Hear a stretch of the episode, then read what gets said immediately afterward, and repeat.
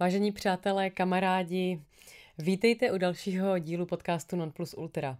Dnes si budeme povídat o historii brýlí.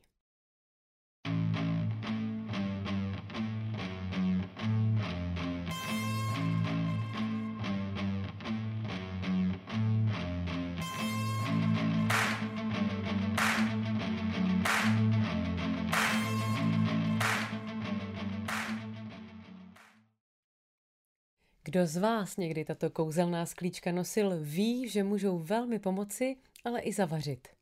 S rouškami na nose jsme se o tom přesvědčili my všichni, co jsme obrýlení. Od doby, kdy se brýle objevily v naší historii, prošly úžasným vývojem. Kdysi byly vyhrazeny jen pro lépe situované, kteří odkládali hned, jak to šlo.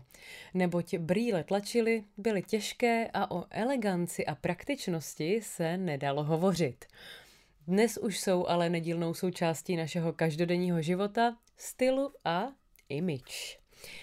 75% lidí na této naší modrozelené kouli používá nějakou tu korekci zraku a z toho 64% nosí brýle. Nejstarší stopy o korekci zrakových obtíží na světě pochází z Číny, jak jinak. Evropě je pak první písemná zmínka zaznamenána kolem roku 100 před naším letopočtem jistým Římanem, který si postěžoval v dopise příteli na svůj věk, sešlost a mimo jiné i zásadně zhoršující se zrak. Ten mu natolik komplikoval život, že se musel při vykonávání běžných činností spolehat na své otroky, což bylo pro muže jeho postavení naprosto nepřijatelné. První důkaz o použití korekční pomůcky pochází až z let kolem roku 4 před naším letopočtem. Jednalo se o skleněnou kouli naplněnou vodou, jež zajišťovala zvětšení textu a pomocí níž přečetl například Seneca téměř všechny knihy, které se tou dobou nacházely v Římě. Dalším významným římanem, který používal korekční pomůcku, byl samotný císař Nero. O tom, že používal druh brýlí, nás informuje filozof Plinius. Nero si prý při sledování gladiátorských zápasů dával před oko smaragd, jehož zelená barva filtrovala sluneční záření a poskytovala mu tak ochranu zraku před silným slunečním zářením a nebo aby lépe viděl. V tom případě by byl v podstatě průkopníkem slunečních brýlí.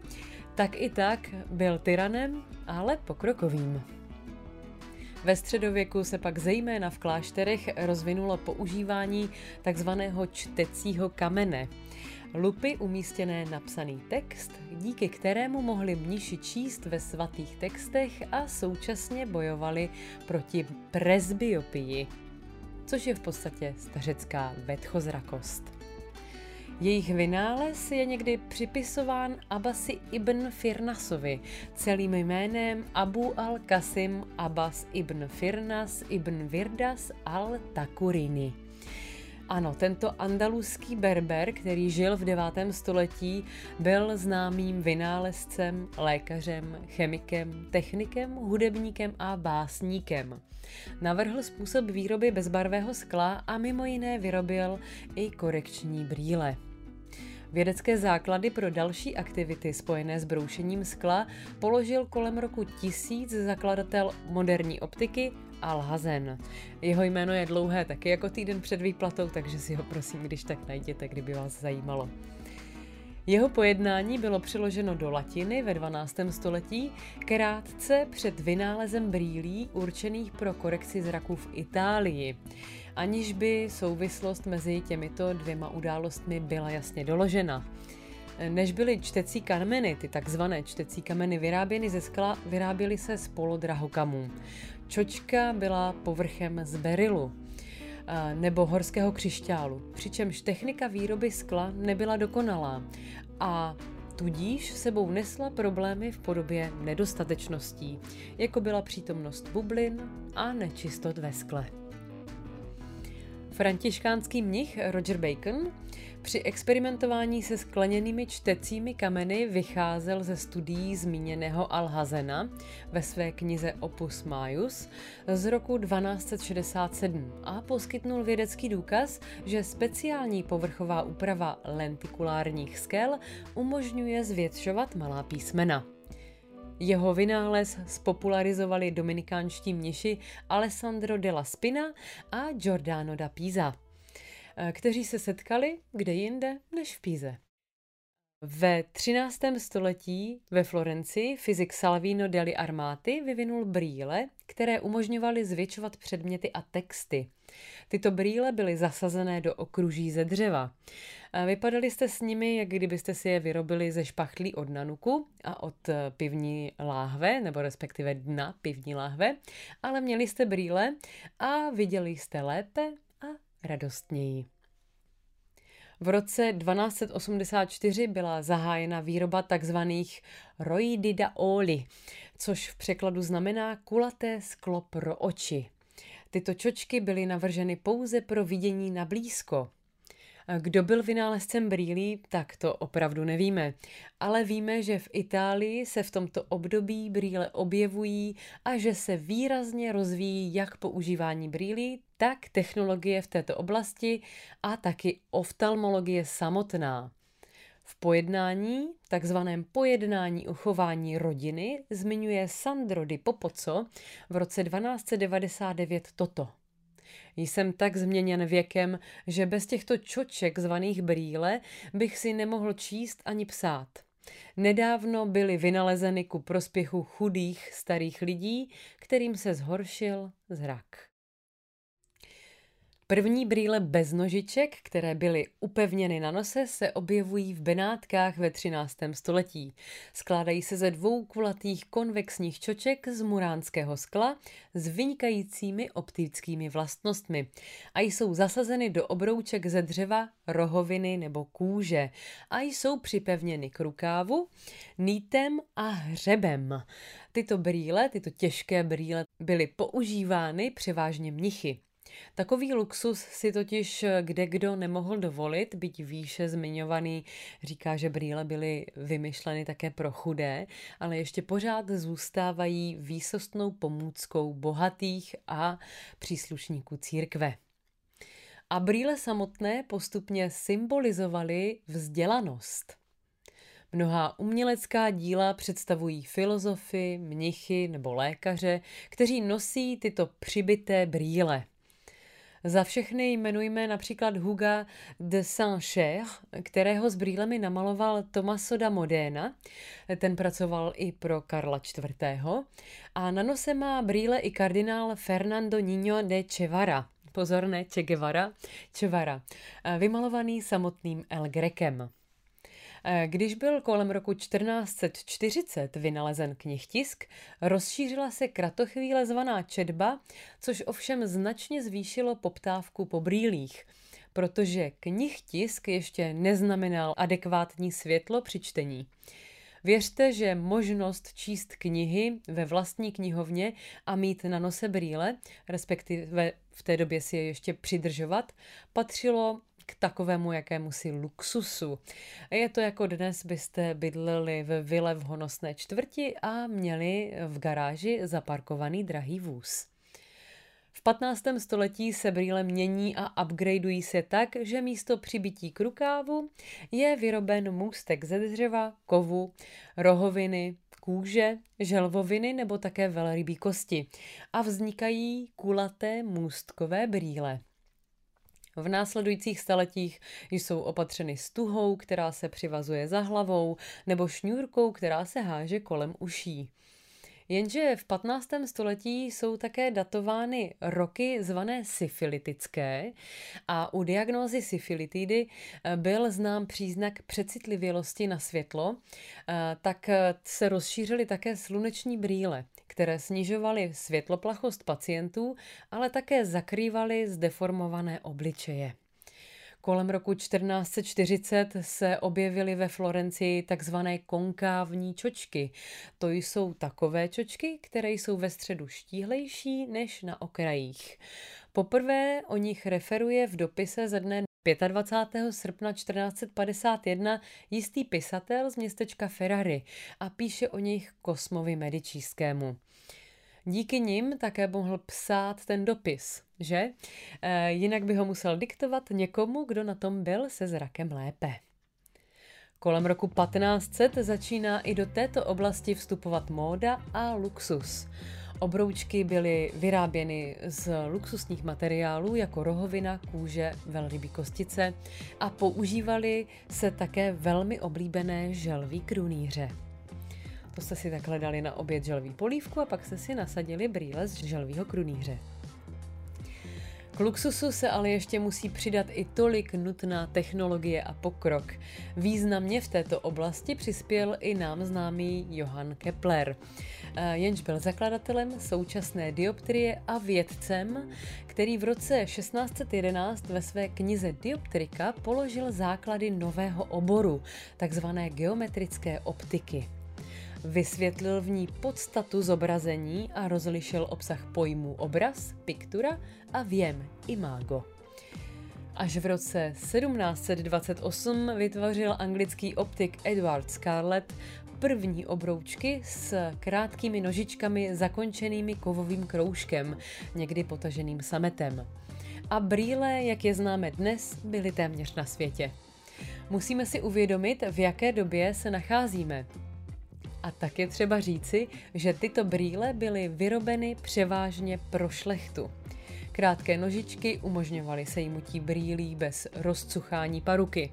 To rozhodně nepotřebovali venkované. Když přestala být paruka v módě, Scarlett se hluboce zamyslel a brýle inovoval.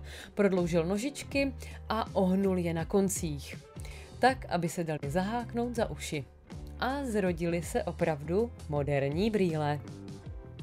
Ve Francii jistý Sir Tomin, nebo Thomas, eh, pařížský výrobce zrcadel a brýlí, vyrobil v roce 1746 takzvané chrámové brýle. Proč chrámové? Protože byly určeny zejména pro církevní představitele. Dle dobové citace Chrámové brýle umožňují snadné dýchání, protože ve Francii nahradili do té doby užívané těžké skřipce. Jejich tlak však způsoboval bolest hlavy. Je lepší být slepý nebo abyste měli migrénu? Kdo ví? Ještě to chvíli potrvá, než budou lidé nosit brýle i jen z plezíru a ne jen z nutnosti. Roku 1752 vytvořil anglický optik James Escourt první brýle se zabarvenými skly. Pro něj představovali zejména korekční funkci zraku, protože se domníval, že modré a zelené odstíny skel korigují vidění. A ono ne. Chránili hlavně před slunečními paprsky.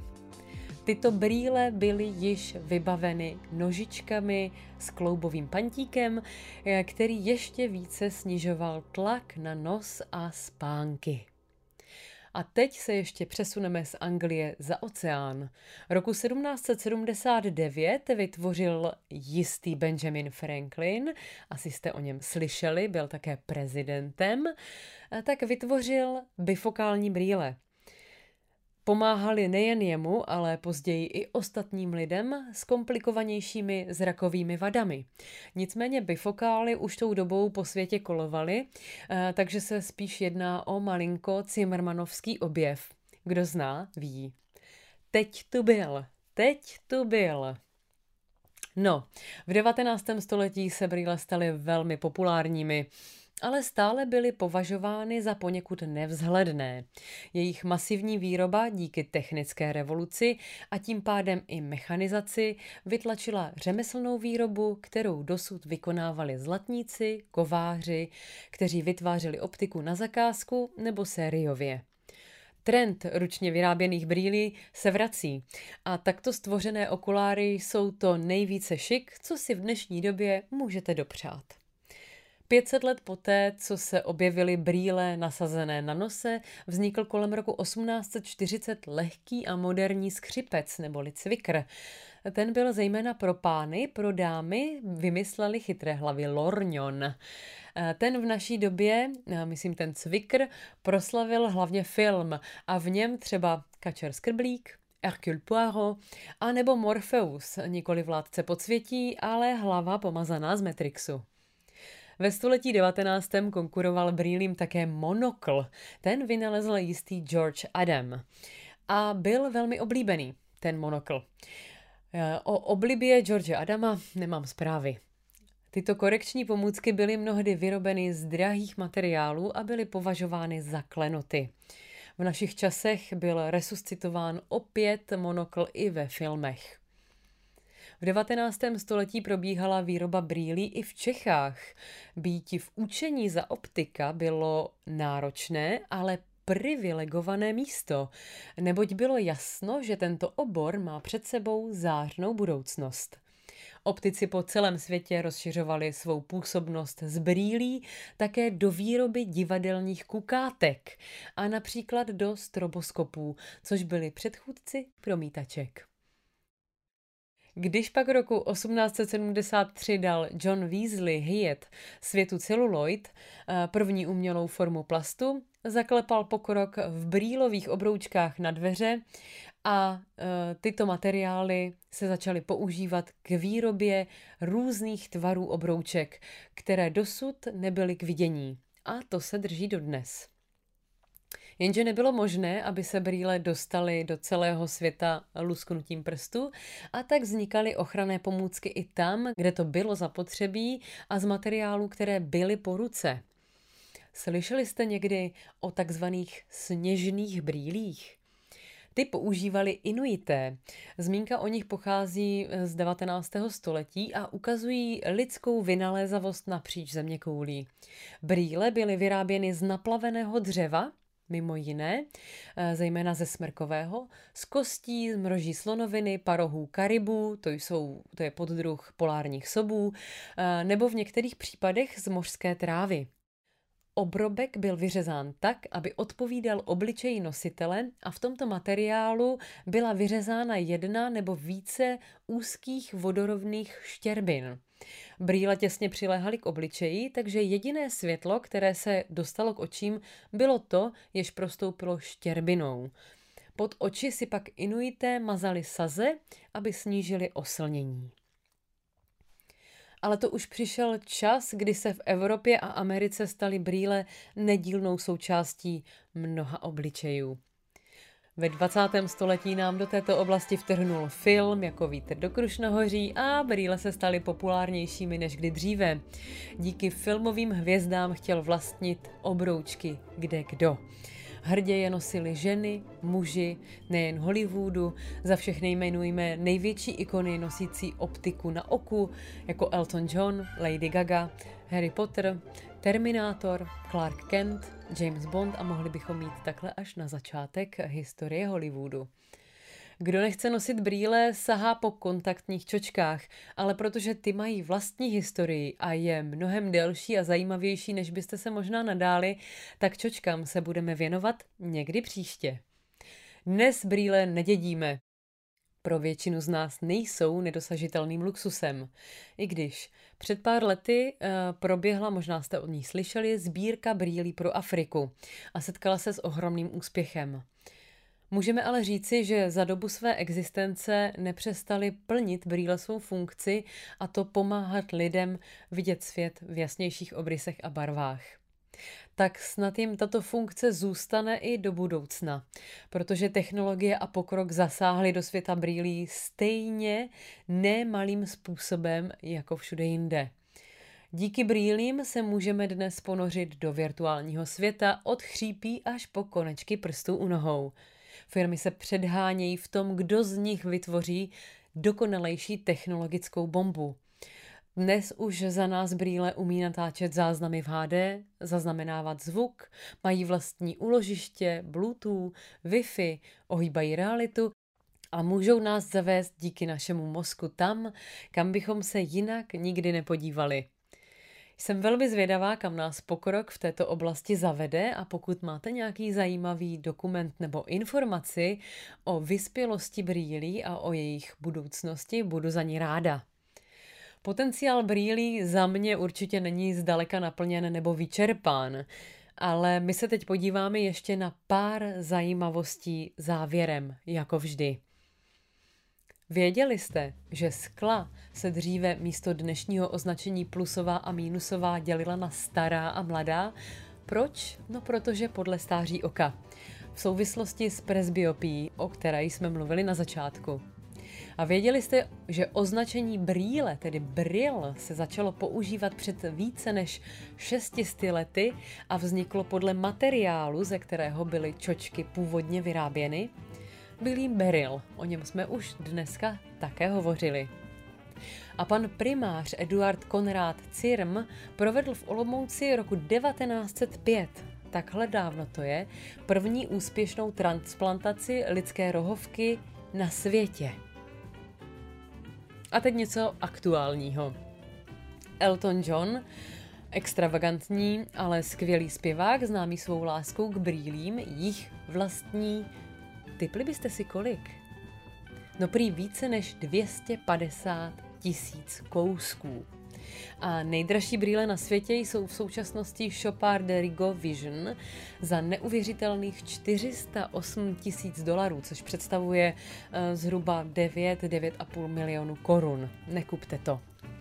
U nás byla svou láskou k brýlím známá Nadia Urbánková, protože jich vlastnila dle svých snov víc než 150 kousků.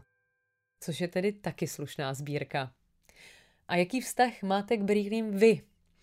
Pokud už brýle používáte, tak opatrně na ně a dívejte se tam, kam si sedáte, abyste nedopadli jako já, protože já jsem si brýle ne jednou rozsedla.